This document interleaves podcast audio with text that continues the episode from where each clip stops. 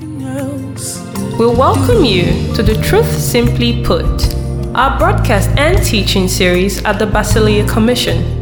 You're about to receive God's unadulterated word, brought to you by Pastor Alexander Victor, challenging, uplifting, and provoking you to new dimensions in your kingdom walk.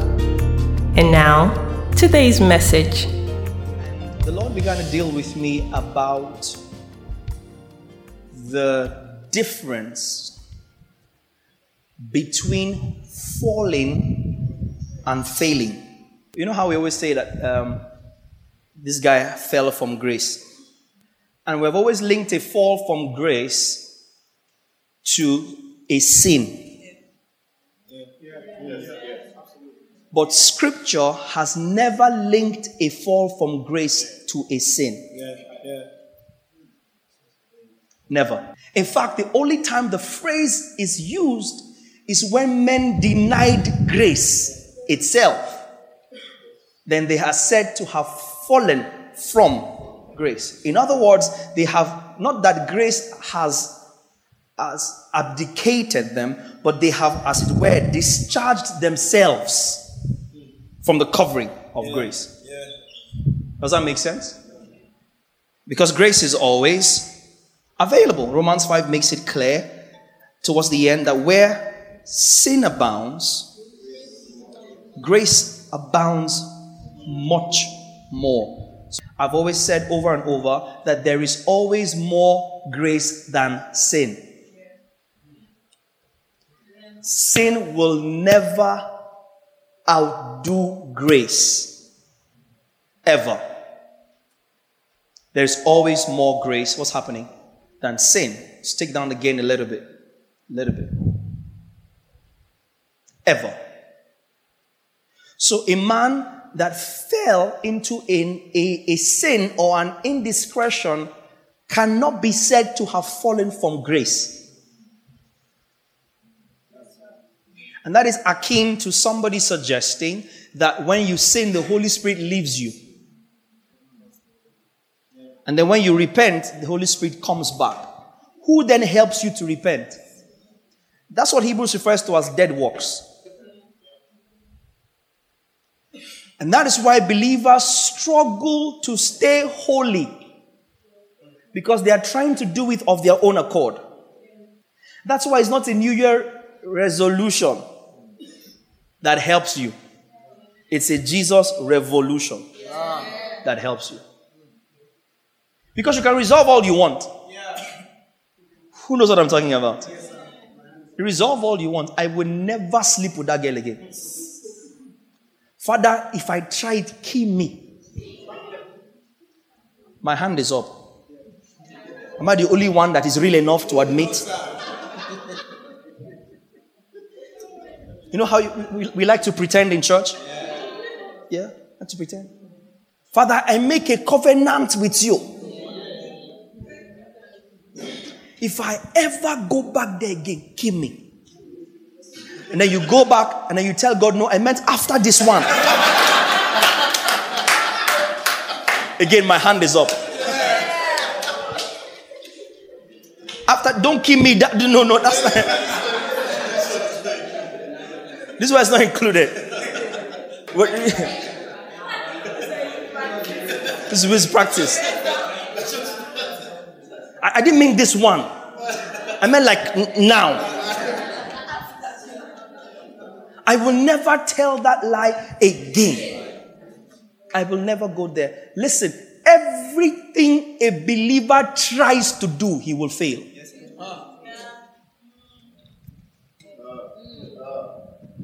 If you find yourself trying, don't bother, just stop. You are guaranteed to fail if you try. Because the Holy Spirit is not involved in the trying of a believer. If you are trying, you are not deploring the Holy Spirit.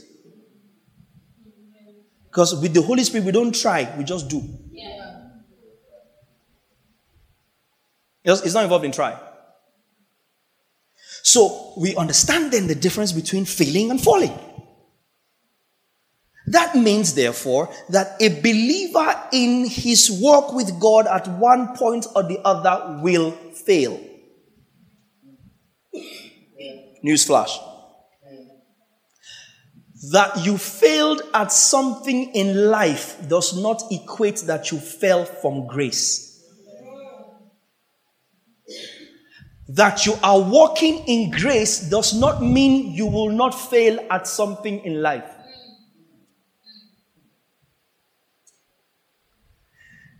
That you messed up your job, that you messed up your relationship is not an indicator that you are out of grace. That you are in grace does not mean you will not mess up. Therefore, a believer cannot measure his walk with God and his grasp of Christ by his failings.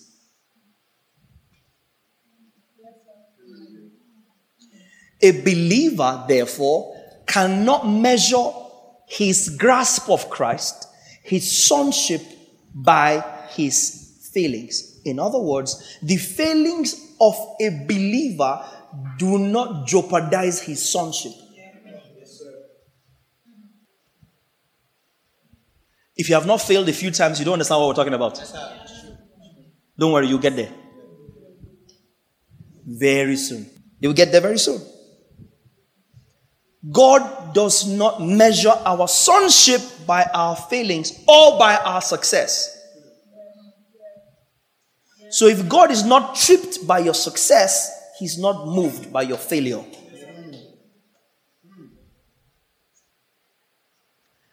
If my dead, if my works of righteousness do not impress God, do you understand what I'm saying? If your best behavior does not move God and it sums up to filthy rags before Him, your mess up doesn't stink bad enough to turn Him off.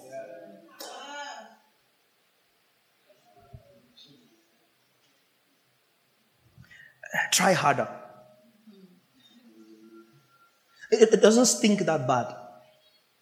Oh, I'm not saying that there are no earthly consequences, but don't confuse earthly consequences for your failures with the judgment of God.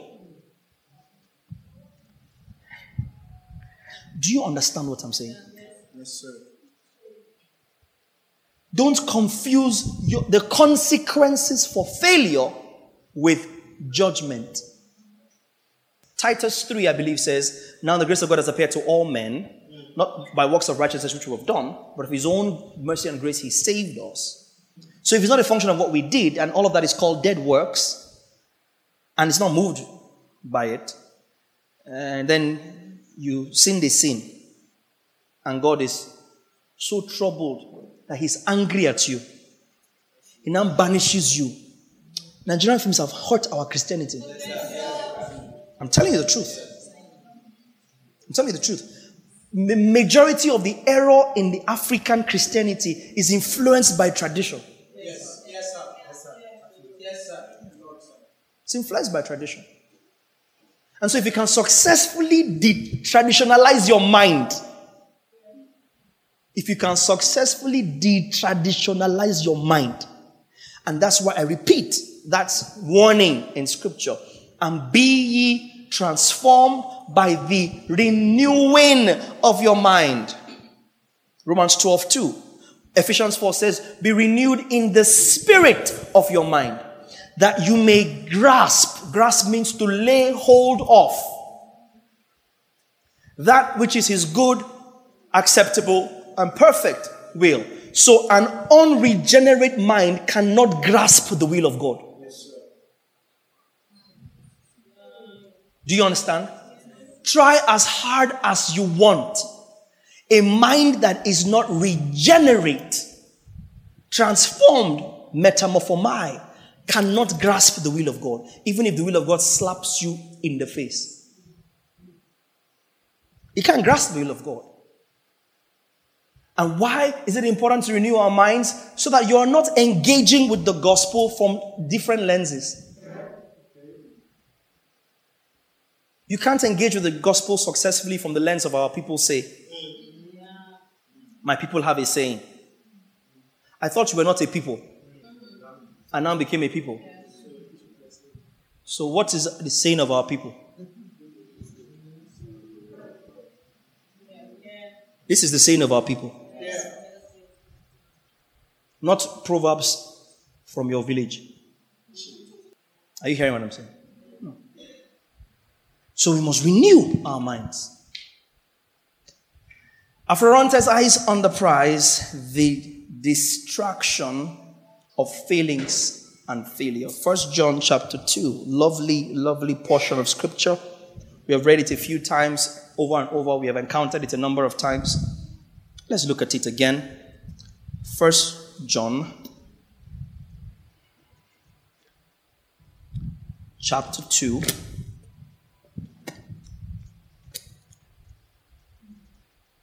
We need verse 1. First John 2, verse 1 and 2. My little children, these things are right to you so that you may not sin.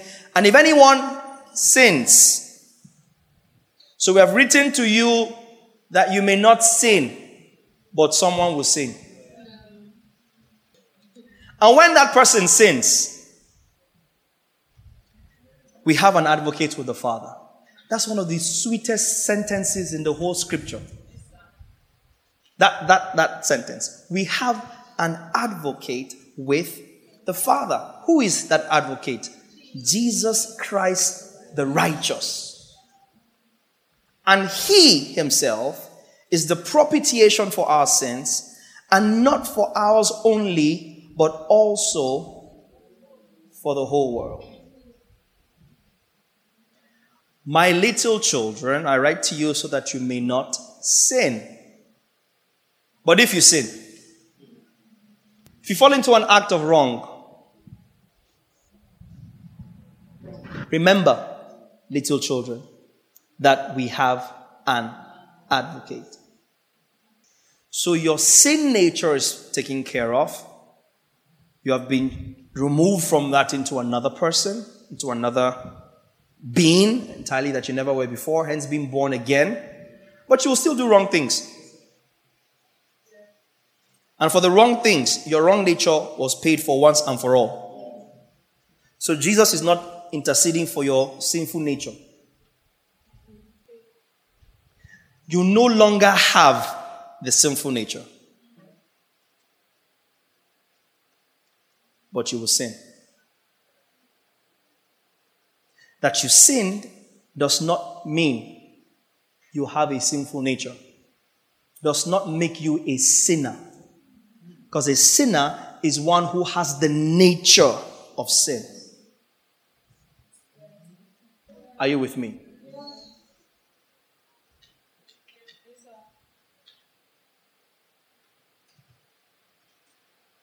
You're not a sinner. I am not a sinner. Beat me for it. Call me hyper grace for it. Call me once saved, always saved for it. Call me deceptive for it. But it is disservice to the cross for a believer to call himself a sinner. But he made him who knew no sin to not to sin as an act. Because Jesus did not sin as an act. Do you understand? He did not do wrong. He knew no sin and therefore became sin.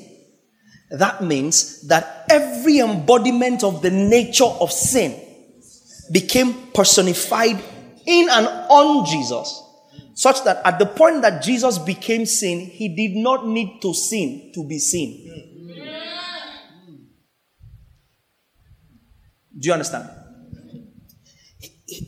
He, did not need to commit a wrong to be seen. Because that's what happened to us. We didn't commit any sin to become sinners. Adam committed a sin that brought in the sinful nature, and every man was then born of that sinful nature. So before you had the chance to commit a sinful act, you already had a sinful nature. And on account of your sinful nature, sinful acts poured forth as exacerbated by the law. The law just came like a mat and lit up sin. Are you following me? So Jesus comes and he takes all the nature of sin that you wear by default and he becomes it. And he, hallelujah, is righteous by default. And he takes his default righteousness and gives it to you so you become righteous by default. So just as you did not sin to become a sinner, you didn't need to become righteous to be righteous. The first Adam imputed the nature of sin. The last Adam imputed the nature of righteousness. The first Adam had to commit an act of sin to introduce the nature of sin. The last Adam just committed acts of righteousness to introduce the act, the lifestyle, the nature of righteousness. So by obeying God, he acted righteous. Do you understand? So that according to Romans 5, by his one obedience, yes, yes, yes. his one act of righteousness, the nature of righteousness is transferred to all that believe. By one man's disobedience, whose? Adam's. One man's act of sin, a sinful nature emerges and perpetuates. One man's act of righteousness, a righteous nature emerges and perpetuates.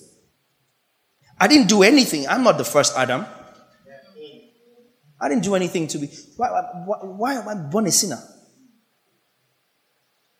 I, I didn't do anything to be righteous. That's why you have a hard time believing I'm righteous. But because you're so dirty in your mind, you don't have a hard time believing I'm a sinner.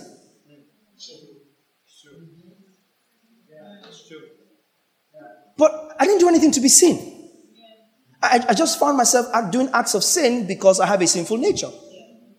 And then I am now born again. Please, come on. Why is it so difficult to understand? I was born a sinner. I am now had to be born again. And this time, this again that I've been born, I've been born righteous. I didn't have to do anything to be a sinner. I don't have to do anything to be righteous. All I needed to do was to be born twice. Born once a sinner, born again righteous. But you see, when we say born again, we don't break it down into grammar. We just keep it a religious cliche. Born again. That's what does it mean to be born again? It means to um, uh, give your life to Christ, you know, confess, you know, take an altar call, baptize, believers foundation class, you know, uh, all of that stuff. It means that you stop doing the things you used to do before. Long story. Long story. What should come to your mind is what does it mean to be born? Mm-hmm. A father met a mother somewhere. I didn't choose who they were. They copulated. Egg met egg. There was fertilization. I came. I didn't choose how I came. I didn't choose to what family I came. I didn't. If you, if you had a choice to choose the family you'd be born in, none of you in this right, right now in this era, you will not be born in Nigeria in Nigeria. You will not. Even children whose parents are here are saying, he said, I will not be born. no way. I will not be born. My father's child. For what? Nobody will choose it. You didn't choose it. You just woke up and found yourself in Perseverian from Abbey.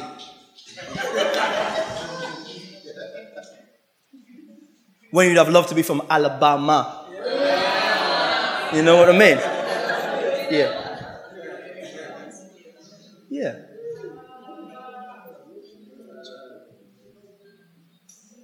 That's what it is. And then they informed you what your name was. You now started learning to pronounce your name. Whoever they pointed to you was daddy. That's who you began to call daddy. But you just believed that the person they pointed is your dada. And you start to call them dada.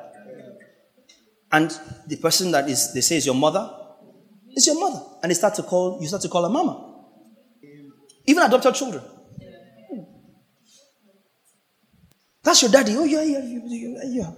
So, mommy, where am I from? You are Igbira. They ask you, you just know, I am Igbira. You don't know what Igbira sounds like. You don't know where your village is. You just know that you are Igbira. Yes? And then you, as you grow, you start to grow into the profile that has been fashioned for you.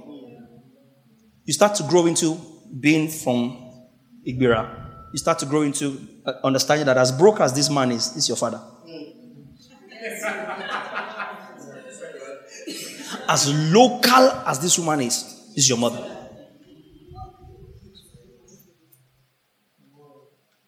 And your father is your father, your mother is your mother.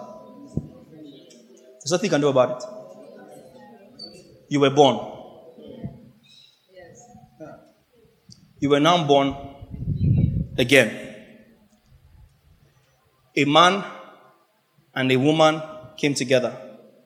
God and the Word, the Father and incorruptible seed, came together, created a new specimen, copulated, and you were born again. And they tell you you are righteous. You start to doubt. But when you were born here, and they told you your name is wisdom, you didn't doubt. You believed earthly people that told you this is who you are. And your heavenly father on this side tells you this is who you are. You say, No, I can't be this. It's not possible. Me, righteous. No, it's not possible. I'm a sinner in need of a savior. And God is saying, I made you. I formed you. You are righteous. No, but you don't understand. I, I, I sinned yesterday. You are righteous. Wisdom. Your name is wisdom. Your name that your mom gave you is wisdom. Is it every exam you have written that you failed? Is it every exam you've written that you passed? Why did you fail? I thought your name is wisdom. So for every time you failed, you should have been removing a letter from wisdom until there's none left.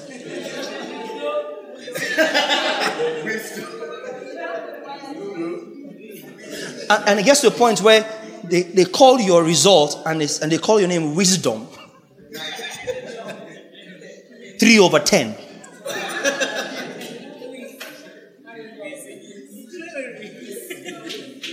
and they call wisdom, and you refuse to answer your name to collect your result. But your position is not altered by your situation. So you're righteous. It's your position. You messed up once, you are righteous. You messed up twice, you're righteous. You messed up three times, you're righteous. Man, you have a major issue. Oh. This your own now is an addiction. It's a hopeless case you are righteous. It has nothing to do with you.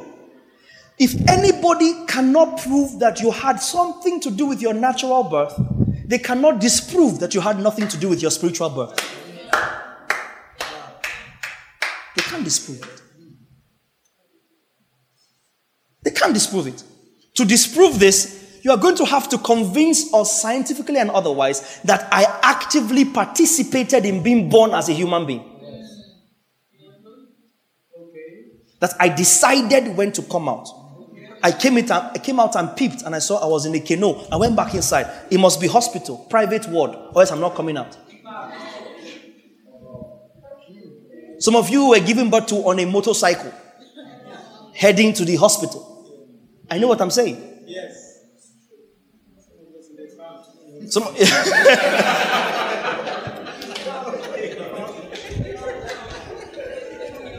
Caleb just shared his autobiography with me.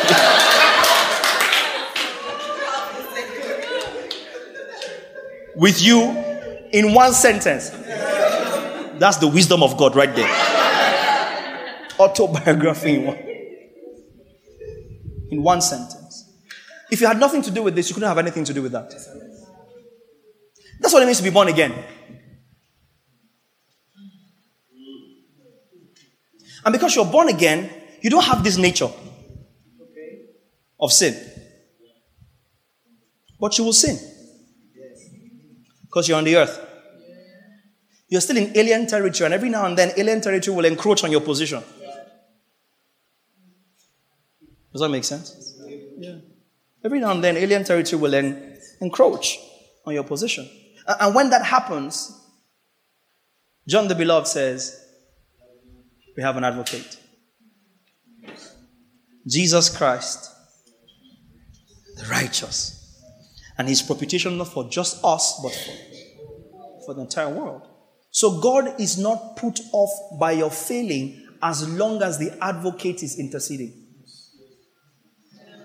Eh, are you saying, are you saying anybody that starts with such a mischievous phrase is an unbeliever? He has a dirty mind.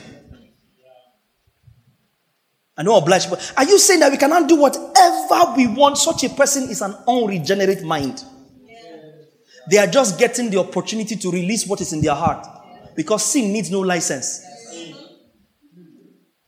Oh, you are giving the people license to sin because you are because you are born again. Before you were born again, who gave you license to sin? Answer the question. You are giving them license to sin. When you are an unbeliever, did you wait for license? No. How come it's now that you're a believer, you are saying we're giving you a license? You were sinning before you got a license. You never, you never needed license to sin. So grace cannot be licensed for you to sin. You were a sinner before the license, in quote. So only a mischievous religious mind will say, Are you saying? Because such a person is not genuinely interested in the righteousness apart from works that comes by grace through faith. Listen, and I say this publicly most people that are attacking the ministry of grace are the ones that use it the most.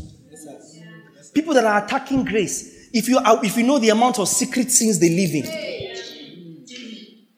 people that come out and say, eh, you are sleeping around, you can't be a believer and sleep around. Go and check their history. We know some of it. Go and check them. They have no moral standing to talk morality. Are you now saying we can live anyhow we like? If that is what you heard, you need to wash your head with hyssop. You know that Bible word? Hyssop. Yeah. You need to wash your head with hyssop. Because there's no way a regenerate mind will be calculating how to sin. Yes.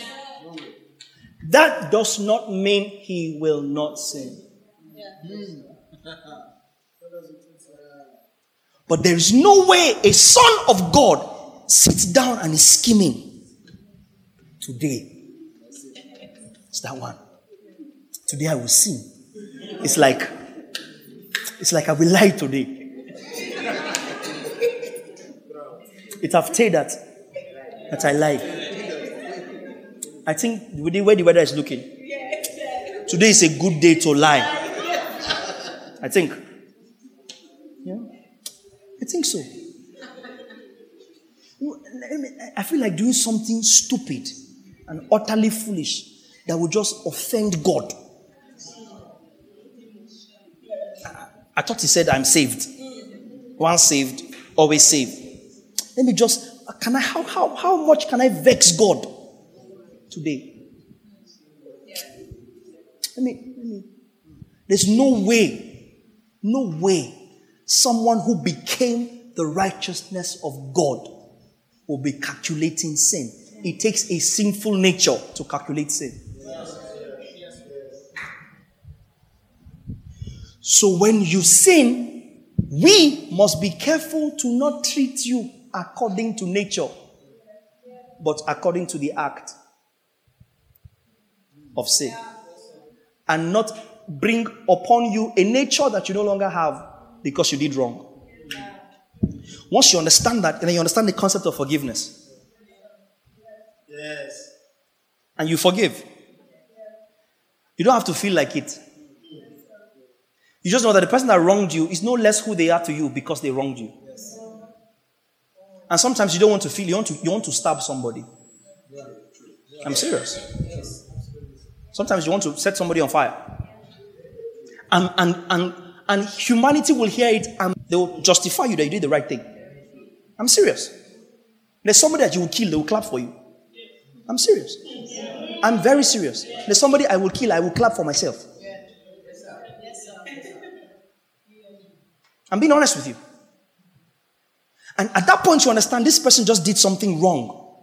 But they are still who they are in spite of what wrong they did. And in spite of the consequence thereof. So a pastor tells you, you, you cannot be saved. You are beyond redemption. The pronouncement does not make it effective. Yes,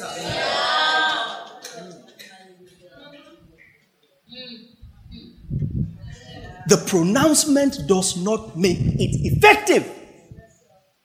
You, righteous, come and see. You, one, two, three, four, five, six, dark minds that keep record of wrong. Because love doesn't keep record of wrong.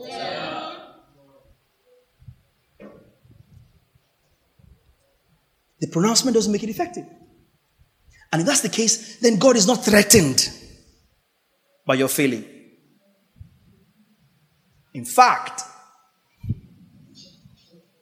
there is a dimension of the grace of God that you will never come into until you are flat on your face.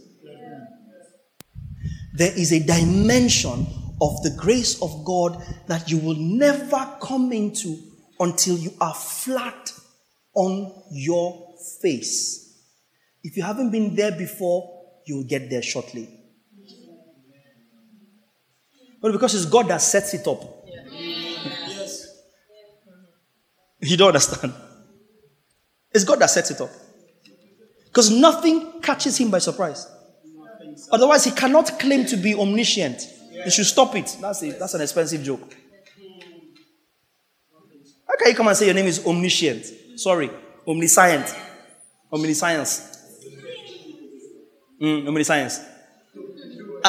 and I got into a quandary that you didn't know was going to happen. You're not God. You're not God. But He's God. And therefore, nothing takes Him by surprise. On the contrary, He ordains it or allows it. As the case may be. He ordains it or he permits it. You have Job's phone number, call him. He'll explain to you what I just said. You, you, you can go this much with him, but don't go that much. So everything Satan did, he did on divine instruction. Yes. Because Satan is on God's payroll. Yes. Satan has a boss. He's called the Lord of hosts. You now believe in angelic host. He's the Lord of hosts. You believe in the host that fights the battles of God. He's the Lord of hosts. You believe in demonic host, but you don't believe that he's the Lord of that host. Can you see how mischievous Christians can become? So if he's Lord of hosts, which host is he not Lord of? He is now. He's the boss of principalities and powers. That's why he can choose where to seat them and choose where to seat us above them.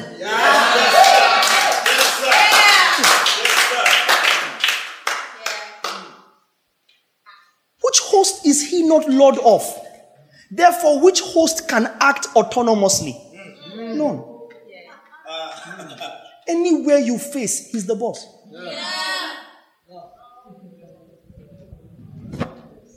So, contrary to what you feel, Satan doesn't do as he likes. He can't dare. He has jurisdiction. He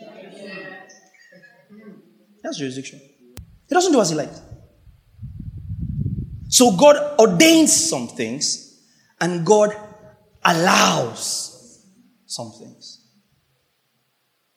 So if you haven't gotten to the point where you are totally so messed up that you yourself do not believe you can come out of it,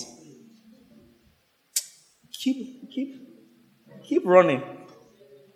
There's a measure of grace that you have not accessed yet. It's a measure of grace you haven't accessed yet. And in most cases, such a righteousness that preempts or precludes a failing is self righteousness. Is you feeling like, yeah, I got this. You know, I got this. I'm, I'm too big for this. I can't do this. Do you know how long I've been in the Lord? Do you know how much I love the Lord? Do you know how much I pray and fast? Do you know how much? It is mostly self righteousness until you are flat on your face and cut pants down. And sometimes God lets you get there. Not so that He smashes you up like the world does, but that He can show you that He's gracious. Now, because of the value system, moral value system we find ourselves in, a lot of times we beat ourselves up when we fall or when we fail. You, it's very difficult for you to forgive yourself. Meanwhile, God doesn't remember what you did wrong, He didn't see it. Jesus made sure of it. Jesus made sure of it. He's always there interceding. And trust me, if he only intercedes when you did wrong, he's not a good intercessor. He has to have been preempting your every wrong in his advocacy before the Father. In other words, every wrong that you are going to commit meets a prayer prayed, a price paid. As long as you cannot dislodge Jesus from the throne advocating for me, you cannot make me feel doubtful about my position in God. So when you fail, and you will, shortly, remember that your failure doesn't change how He sees you and therefore shouldn't change how you see him. Your failure doesn't change how the Father sees you in Christ, and therefore shouldn't change how you see Christ. Do you get this? Do you get this? It doesn't. It doesn't. It doesn't change how God sees you in Christ. It doesn't change how you see Christ. On the contrary, at your point of failing, the light of Christ should be so bright that you appreciated much better than you ever would have had there not been a failing. You know, when you fall to a point where you know you can't restore yourself, you lied, they didn't catch you. You, you stole, they didn't catch you. You did this one, you got away with it. You did that one, you got away with it. And then the major one happens. You know the one that makes you open your own mouth and say, I don't finish. I am done.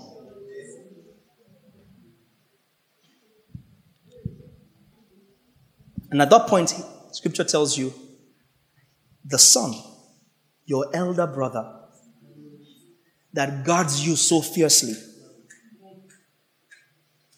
I don't know if you ever, I, I, was mischievous as a kid. I've shared some of my stories with you. I was mischievous. I will go out and I will taunt. I had a sharp mouth. I will taunt people in the neighborhood in the estate we lived in, and I will. They would chase me. I was very little, and I, will, I couldn't fight, and I will run, even from girls. I will run into the into the house. Yeah, because I didn't want to be scratched. I didn't like anything on my skin. Do whatever you want. Don't scratch my skin. You know, I was such a spoiled baby. And, and then some a family moved opposite us behind the shops, an Edo family, and there was a guy that was called Big Victor, and he was my friend. Yeah, I will never forget him. And when I say my friend, I mean my friend. He was a lorry mechanic apprentice. You know the 911 mechanic? He was black. He was from Edo State, Igarra.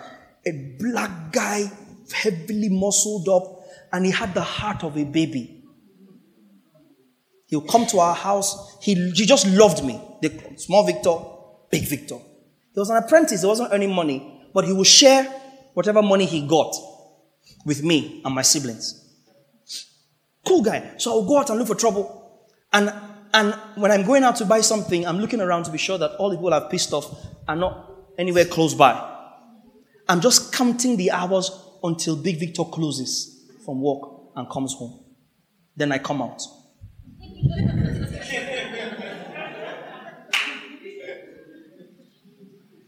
Come and touch me. At least from now till we go to bed, Big Victor is around. Come and touch me. I will taunt you. I will call your name. I will pull your hair if I, if I needed to. I do whatever because Big Victor just needs to blow and you're dead. and you're dead. And so I will walk shoulders high held, head held high, and like a peacock in heat, smoking. Because my elder brother is around. And I couldn't do wrong. Because no matter how wrong I did, my elder brother will not see my wrong and say, You are right. My brother will not skip me and say, You are the one that was right and me was the one that was wrong. No, he's going to kill you first. And then inside the house, you say, But you know, you two, you can look for trouble. Oh. It's not every time that I'm around. So you have to be careful because one day if they catch you and I'm not there, they will beat you. So stop doing all these things. He will never reprimand me in public. Ever. Ever. If you are you who are evil, know how to give good gifts. How much more your heavenly father? Who now gave you an elder brother? The real big brother. I messed up, I know. But my big brother is not about to give me to you to punish for him. Yes,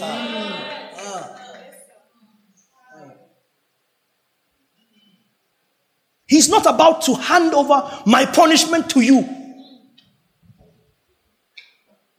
So I walk tall. I messed up, I know. But I am his mess. He'll fix it. I'm his mess. He'll clean it. And guess what? That is what he excels at doing. He's a master fixer. He's a turbo cleaner. He's not intimidated. You know how you walk into the kitchen, it looks like a bomb exploded in it, and you're like, my God, where am I going to start cleaning this thing? God never feels like that. Do not ever interpret the love of God based on your human inadequacy. The fact that something is difficult for you to do does not mean God has difficulties doing it. The fact that you struggle to clean up your room when you wake up in the morning doesn't mean God struggles to clean up his room when he goes messy. Don't interpret God by your inadequacy.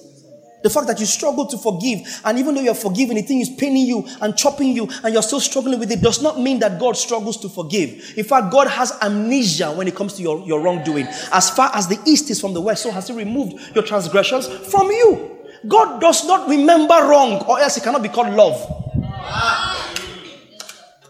Now I will show you a more excellent way, Daniel said, First Corinthians 12. And then it goes into that love. And guess what? Who First Corinthians 13 was talking about? Christ. And it says, Love keeps no record of wrong. So the day God, who is love, starts to keep record of wrong, he's no longer God, he's no longer love. Which makes him a lie. What's the difference between us and everybody else? In the book of Acts, let me end with this. Acts chapter 9, Barnabas, Paul had just gotten saved, if you know the backdrop of Acts 9. Paul, formerly being Saul, right? Of Tarsus, had just gotten saved. And because of his notorious precedent, the church refused to believe his salvation. And you couldn't blame them, really.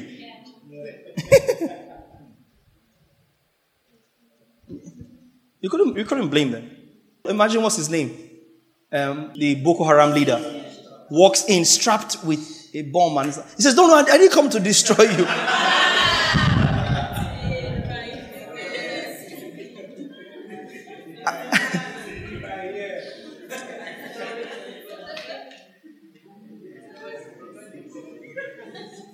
you will see Auntie Thelma would jump this balcony, land inside their car downstairs.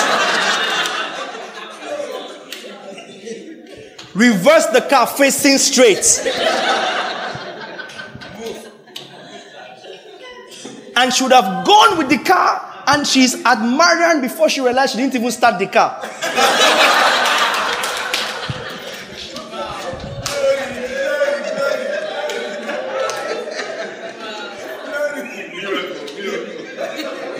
Do you understand what I just painted? Gone! Kai smoking, screeching, burning red leather.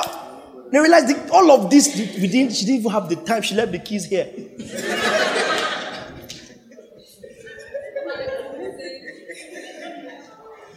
You're not about at that point to call the things that be not as though they. you know, you know. you're, you're not. Adam and Minika with this their love. I don't know how it would have played out. Adam would probably have already been downstairs and he's go, honey, jump.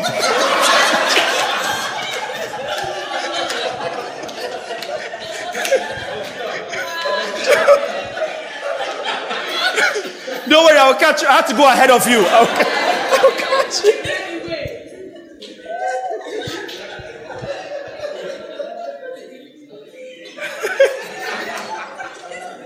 You now bring Saul of Tarsus into the church and say, Blen and brethren, Saul is born again. Do you get the picture now? Saul, whose one mission that he was convinced was the work of God, was to go from city to city annihilating the church. Now bring him into the temple and say, please welcome, receive brother.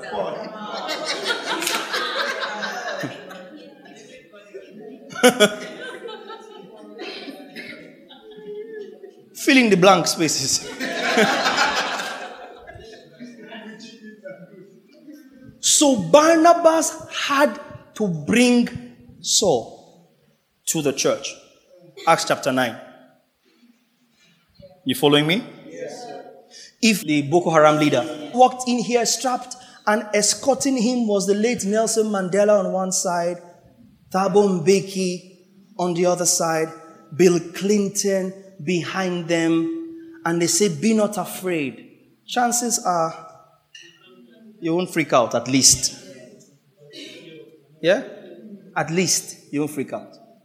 So Barnabas accompanies Saul and introduces Saul to the church. So, on account of Barnabas' testimony, the church accepts Paul.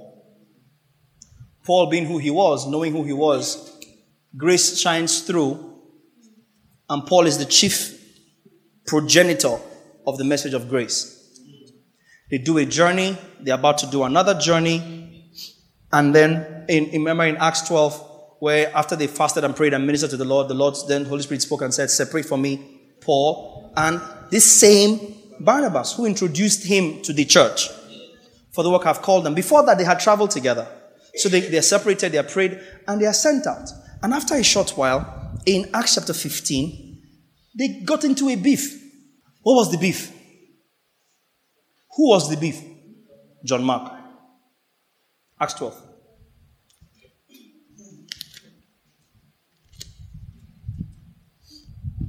Um, let's go to Acts 15 for time. To finish this. Acts 15. Where will I read from? 36. Acts 15 36. Then after some days, Paul said to Barnabas, Let us now go back and visit our brethren in every city where we have preached the word of the Lord and see how they are doing. This would have been their second missionary journey. Now, Barnabas was determined as per senior brother of Paul in the church to take with them John called Mark, who was his nephew. Okay. But Paul insisted that they should not take with them the one, John Mark, who had departed from them in Pamphylia and had not gone on with them to the work. So basically, John Mark went AWOL on them. He abandoned them on the journey. And that was causing Paul to really, really smart. Yeah. And so he's the 39. Then the contention became so sharp that they parted from one another. Let me read in the message. Tempers fled and they ended up going their separate ways. Barnabas took Mark and sailed for Cyprus. Paul chose Silas and offered up by their friends the grace of the master, went to Syria and Cilicia to build up muscle and sinews in those congregations. Let me see good old NLT before we continue with that text. Very interesting story, right? Acts 15. No fall asleep now. We're almost done. Are you here? Are you here? Okay, I'm waiting for the NLT to load very quickly. Um, uh, here we go. So NLT says, um, but Paul disagreed strongly. Their disagreement was so sharp that they separated. Go your way, I go my way. Now you see that Barnabas takes Paul, um, John Mark, and sails off. Paul continues with Silas, but it was Paul and Silas at his word that had the blessing of the church. Yes. You noticed? So, um, that's my 15 now. So Paul chose Silas and departed, being commended by the brethren to the grace of God.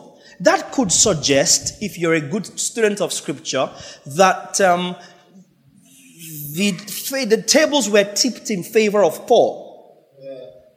That suggests that the church probably understood that he had a right to be as upset as he was because they probably could see the far reaching effect of John Mark having abandoned them. That's why Paul go, um, Barnabas goes off with John Mark. Paul chooses Silas, and the church commends and sends off Paul and Silas.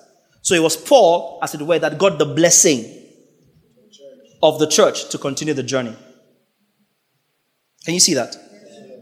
I mean, unfortunately, we don't hear Barnabas anymore, as from a narrative point of view, but Barnabas continues off to do ministry. Paul continues off to do ministry. And they both had beef. And God was not moved. Paul, you should sit down, take time out, be suspended from church, think about your life, put your ministry in order, Fix your walk with God because you have missed it, my brother. You're angry, you want to fight Barnabas, who introduced you to us. Your spiritual father. Your covering. Your mentor. The person on whose shoulders you leaned on to get to this place in, in ministry. The person that extended to you the right hand of fellowship. Paul, you are full of pride. It's not because of Barnabas who accepted you. No, take time out. Barnabas, you too, you're supposed to be spiritual father. You're supposed to be mentor. What kind of example are you showing? You will now make John Mark become incorrigible. John Mark will now act like nobody can correct him. Nobody can tell him what to do. Because instead of reprimanding him and making suspending him for abandoning you guys when you went to Pamphylia, you are fighting Saul, a bona fide, qualified apostle, because of John Mark, who went AWOL. Are you not supposed to show a better example, Bana?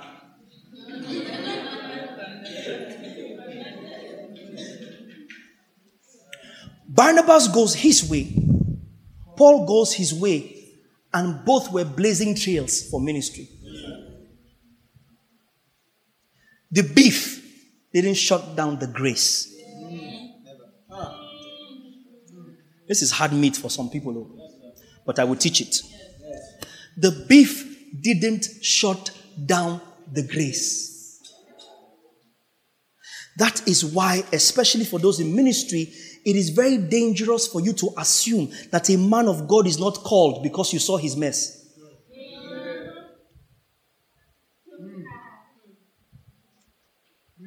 I'm not saying there are no charlatans, there are plenty. Hello, there are plenty. But that somebody stole church money doesn't make him fake. Fake or real are judged based on faithfulness to doctrine. Yes, a false prophet and a real prophet are judged based on faithfulness to doctrine. Oh, must a servant of God be moral, well behaved? Yes, as every believer. Yes. Yes. yes. As every believer. Oh, they are held to higher standards. By who? The only higher standard a, a man of God is held to is the standard of teaching the doctrine of God. That's what James says. Because those of you who teach will be judged more severely. Again, what does it boil down to? Doctrine. Paul goes his way and doing ministry. Barnabas goes his way and is doing ministry. Here's what happens in 1 Corinthians 9. 1 Corinthians 9. 1 Corinthians 9 verse 1 to 6. Paul is speaking, right? Way later to the Corinthian church. Am I not an apostle? Am I not free? Have I not seen Jesus Christ our Lord? Are you not my work in the Lord? If I'm not an apostle to others, yet doubtless I am to you, for you are the seal of my apostleship in the Lord. My defense to those who examine me is this Do we not have a right to eat and drink? Do we not have a right to take on a believing wife? As do the other apostles, the brothers of the Lord, and Cephas, that's Peter? Or is it only Barnabas and I?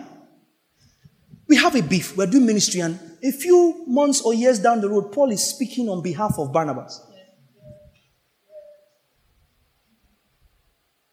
So that beef was not the end of the road. So God would have been unfair to judge Paul and Barnabas based on a beef that he knew was temporary.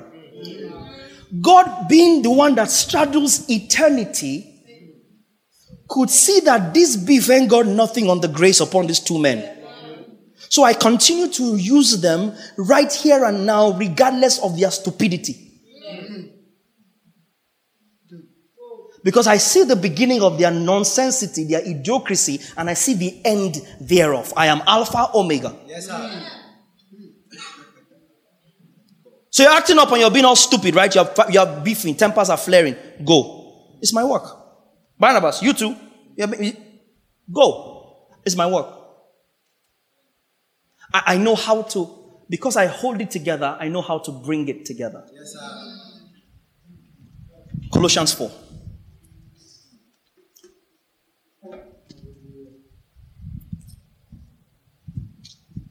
Colossians 4.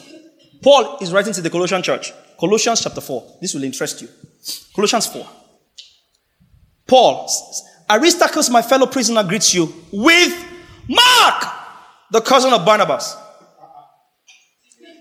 Open bracket, about whom you received instructions previously. If he comes to you, do what to him? Well, I, I open your Bible now. You are more than life. Look at me funny. Colossians chapter 4, verse 10. Open your Bible, punch it. Aristarchus, my fellow prisoner, greets you with who? Mark, the cousin of Barnabas, about whom you received instructions. If he comes to you, do what? Welcome him. 11. And Jesus, who is called Justus. So you see that Jesus is somebody's name too. See what he says. Next line. These are my only fellow workers for the kingdom of God who are of the circumcision. They have proved to be a comfort to me.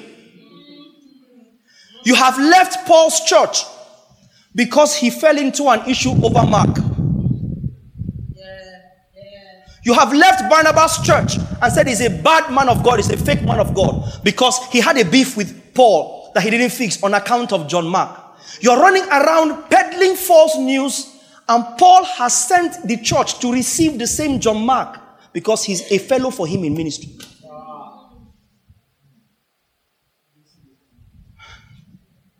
Are you getting this at all? So their feelings had nothing on God. Their feelings had nothing on the grace of God. Their feelings had nothing on the gift of God.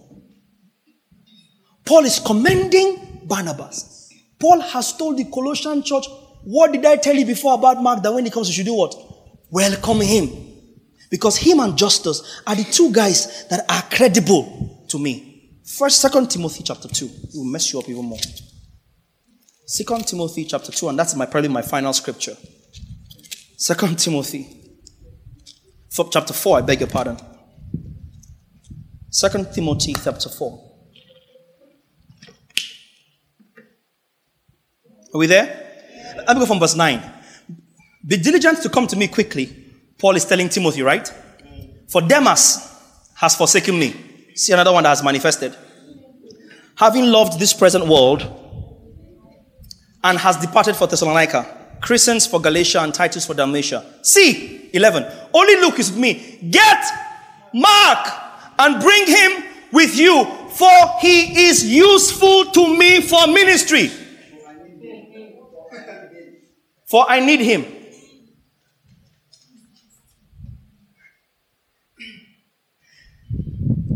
Get Mark and bring him with you. The Greek um, transliteration means don't show up without him. Because Mark is useful to me for ministry. So careful who you write off. Listen, somebody took your virginity without your permission. So, as far as you are concerned, God cannot use that person until you allow God to use the person. Grow up.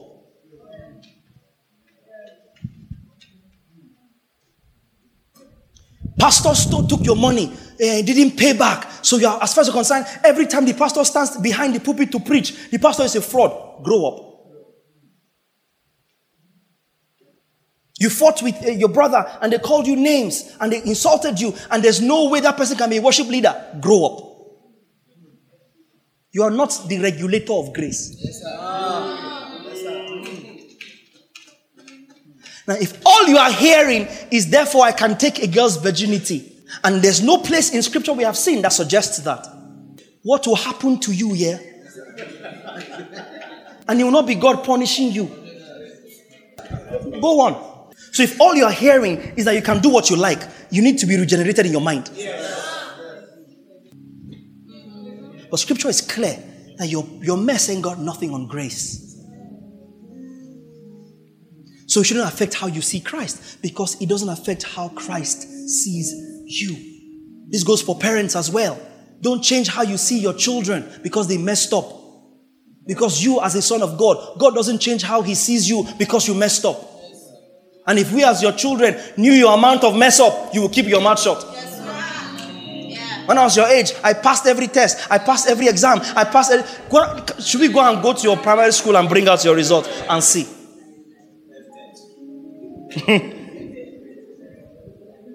your mess ain't got nothing on grace. And the more you see that God is God in spite of your mess, the more strengthened you are, and the less your mess up becomes. If you take your eyes off Him, you will sink. You have Peter's number. Call him. Took his eyes off Christ and sank like lead.